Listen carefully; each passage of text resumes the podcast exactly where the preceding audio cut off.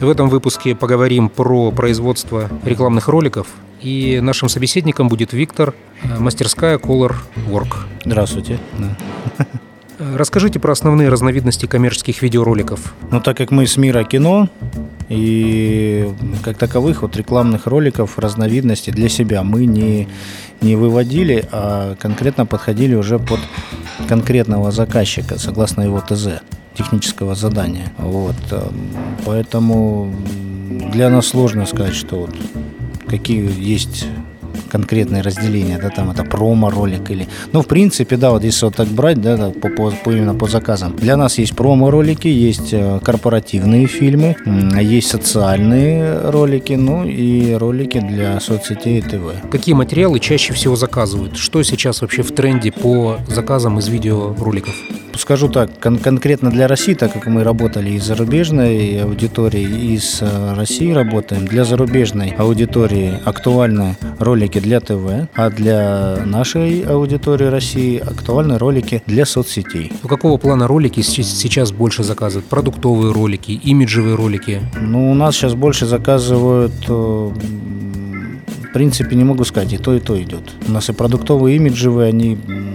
меньше стало корпоративных, а вот именно продуктовые имиджи где-то пятьдесят на пятьдесят идет. Ну, я так понимаю, что есть еще, наверное, в связи с ростом популярности маркетплейсов какие-то, наверное, заказы для подразделения продуктовых роликов для маркетплейсов, наверное, или они... Да, нет, сейчас конкретно под продуктовый именно понимается, под маркетплейс идет. Пошаговые этапы производства ролика. А вот тут вот, опять же, большой плюс то, что мы работаем в киноиндустрии, работаем в киноиндустрии, поэтому эту всю историю мы пере, пере, перетащили, скажем так, в производство рекламных роликов. Очень важно первая встреча, контакт, услышать, изучить, какое у нас техническое задание есть, куда у нас будет этот ролик идти дальше. И отсюда у нас формируется э, дальнейшее формирование. То есть это пишется сценарий, создается раскадровка, утверждается с заказчиком. Дальше создается э, смета, потому что у нас нет такого, именно в нашей компании нет такого, что вот четкая ви ай пи-цена, там вот это, вот это нет. Такого у нас нет, потому что от конкретного заказчика и, соответственно, у нас осветительное оборудование столько будет стоить. Оператор, естественно, тоже градация камеры идет. Есть можно снять на камкодер, а можно кинокамеру взять в производство. А, соответственно, там другие цены будут. Вот, поэтому касаемо цены, вот у нас все, все гибко под заказчика идет. Вот, ну и, соответственно, создаем мы смету, то есть создаем мы смету, утверждаем с заказчиком, а дальше все идет в производство. Плюс, опять же, такой технологии в том, что конкретный конечный заказчик, он понимает уже, какой он получит результат. Он не кота в мешке берет. Он уже видел раскадровку, он уже понимает, что это будет вот так, вот так. То есть вот такой фильм выйдет в итоге. Бывали очень редкие случаи, когда там просили что-то по цвету подправить. Вот, опять же. Но здесь такой, может, технический момент. На каком носителе и на какой платформе это будет воспроизводиться, эта реклама. Потому что, опять же, ну вот взять, к примеру, если телеканалы. Цветокоррекция телеканала ТНТ и цветокоррекция канала СТС, они абсолютно же разные, у них подача цвета другая идет. Соответственно, под эти форматы и были корректировки небольшие. Но, как правило, всегда материалом клиенты были довольны. Опять же, с этим подходом, то, что мы работали в кино. Применив его в рекламе, никаких проблем нет абсолютно. То есть цветокоррекция... Затем? Нет, цветокоррекция на самом финале идет. То есть, да, там технические уже а, темы, а, техники идут. То есть, ну, цветокоррекция – это финальный этап идет, когда уже ролик готов, чтобы перед выводом делается всегда там работа с эффектами, цветокоррекцией, чтобы уже машина понимала, что нужно выводить готовый продукт. Ориентировочный порядок цен даже регионально больше интересует. Ну, скажем так, ролик от соцсетей, для соцсетей точнее, у нас стоит стоит от пятнадцати тысяч. И для, ну вот, я не могу назвать компанию, с которой мы сейчас вели переговор, ведем переговоры по съемке тоже рекламного продукта, но там вообще все в формате кино, все для ви ай пи-клиентов, только для звезд будет все. Там уже полтора миллиона стоит реклама. Вопрос такой, на чем можно сэкономить? Ну, мое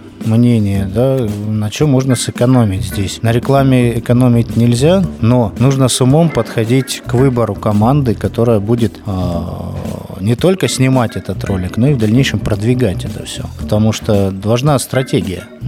Можно сделать классный ролик, но при этом он не будет работать, ну, потому что изначально не поставлена была задача оператору, что, что, собственно, нужно сделать. То есть тут комплексная работа и маркетологов важна. Когда есть четкая задача, соответственно, и хороший ролик получится. Обычно бывает так, что вот тут маркетолог молодцы, да, вот оператор плохой ролик снял, вот он не работает, он плохо идут в компанию, ребят. А тут не проблема операторов, тут, собственно, глобально. Поэтому э, сам, экономить нужно на том, что грамотно подобрать команду. Какие дополнительные затраты могут быть у заказчика на производство рекламного ролика? Дополнительные затраты, ну, скажем так, временное. Временной, этот, временной такой фактор. Ну, грубо говоря, компания открылась в сентябре месяце. Пока сделали ролик, запустили всю рекламную кампанию, подходит Новый год. Нужен дополнительные ролики. На производстве самого ролика? Дополнительно всегда двадцать процентов мы заносим сверху, потому что, ну, на непредвиденные моменты там. А, но, опять же, это, этого всегда хватает. Что получает заказчик на выходе? Тот продукт, который был написан в техническом задании. А на каком носителе это сдаем? Естественно, да, это... ссылка на соцсети. Если это, опять же, вот, опять же, очень серьезная компания, мы приезжаем с, со своими, скажем так, компьютерами, винчестерами, совсем все, и а, делаем презентацию, где что-то мы можем скорректировать, и, соответственно, там уже сдаем этот весь материал. Запрашивают э, заказчики исходные материалы? Да. К вопросу о передаче авторских смежных прав. Мы всегда передаем авторские права заказчику, по той простой причине, собственно, он и оплатил. То есть это его заказ, все. Но единственное, всегда по... Ну, у нас такое правило. Мы по разрешению всегда спрашиваем, можно ли это у себя разместить как портфолио. Потому что есть обособленные компании. У нас был опыт, где у них вот такое корпоративное правило. Мы нанимаем, и авторские права только у нас находятся. Собственно, это а, даже опыт из госструктур. У нас были съемки, мы снимали некие госструктуры, где даже были подписи, что мы, мы в принципе, должны забыть потом материал этот. Не то, что права там. То есть в большей степени для телевидения они без э, указания авторских прав не выпускают материал? Да, конечно. Топ ошибок начинающих заказчиков. Предприниматель создал какой-то бизнес, там что-то они нашли, где купить, где продать. Стал вопрос о производстве рекламного ролика. Ну вот вопрос, опять же, к подбору команды. Они не возьму, не взяли на, на работу маркетолога, как раз, который разработает стратегию, а сразу: о, мы это производим, нам срочно нужна реклама, сейчас мы ее сделаем, и все у нас пойдет. Приходит оператор, делает согласно их задания рекламу, а она не работает. Потому что все-таки, вот опять же, если брать мир кино, то на каждой позиции должен находиться специалист. Если это оператор, то он снимает э, и смотрит за картинкой. Если режиссер, он придумывает весь проект. Если это звукорежиссер, он следит за звуком. Да? То есть, если это актер, он играет его часть. То же самое и в рекламе. Мастерская Color Work предлагает только услуги по изготовлению ролика. То есть, изготовление ролика, сам рекламный ролик, его, я так понимаю, что можно разбить на две составляющие. Это техническая и идеологическая. То есть там идея. У нас полный продукт, начиная от идеи, сценария, раскадровки, заканчивая техническими всеми моментами. Плюс, опять же, выбор актеров, если к нам доверяют, и компания может позволить себе это. То есть у нас есть картотека, и мы можем предложить. А бывало такое, что приходят, говорят, нам нужна реклама, и вот больше никак, никаких вводных нет? Да, да. И начинаем клещами вытаскивать, начинаем. А что именно? Почему? Зачем? То есть вот опять тот же вопрос. Возвращаемся к тому, что нет маркетолога. Это очень важно, да. То есть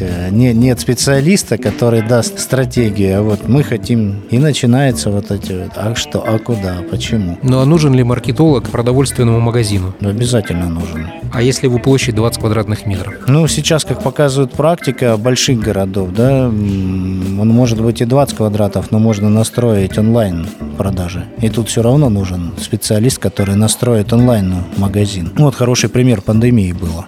Ну, в пандемию все равно хлеб и колбасу уже кто-то ел. Да, но о доставке никто не забывал, да. То есть. Какие сходу варианты роликов можно предложить заказчику? Ну, мы изучаем, это все изучаем, и уже под, опять же, под конкретного заказчика уже мы предлагаем коммерческое предложение, в котором прописывается уже пожелание, которое мы можем ему предложить, а тут он уже сам выбирает. Потому что на самом деле сейчас видеопроизводство, рекламы может быть много. То есть вот начиная с сейчас везде появились светодиодные экраны, да, то есть туда мы можем, а есть реклама в транспорте, да, есть реклама онлайн, да, в телефоне у каждого это все есть. Поэтому площадок очень много, но везде на каждой площадке есть свои определенные требования. Поэтому, снимая материал, мы должны учитывать временные, то есть там, может быть, это пятнадцать-двадцать секунд, либо же нам может, нужно размахнуться на три минуты, тут уже совершенно другие, под другой подход будет. Не согласно этих моментов и начинается строиться предложение. Есть какой-то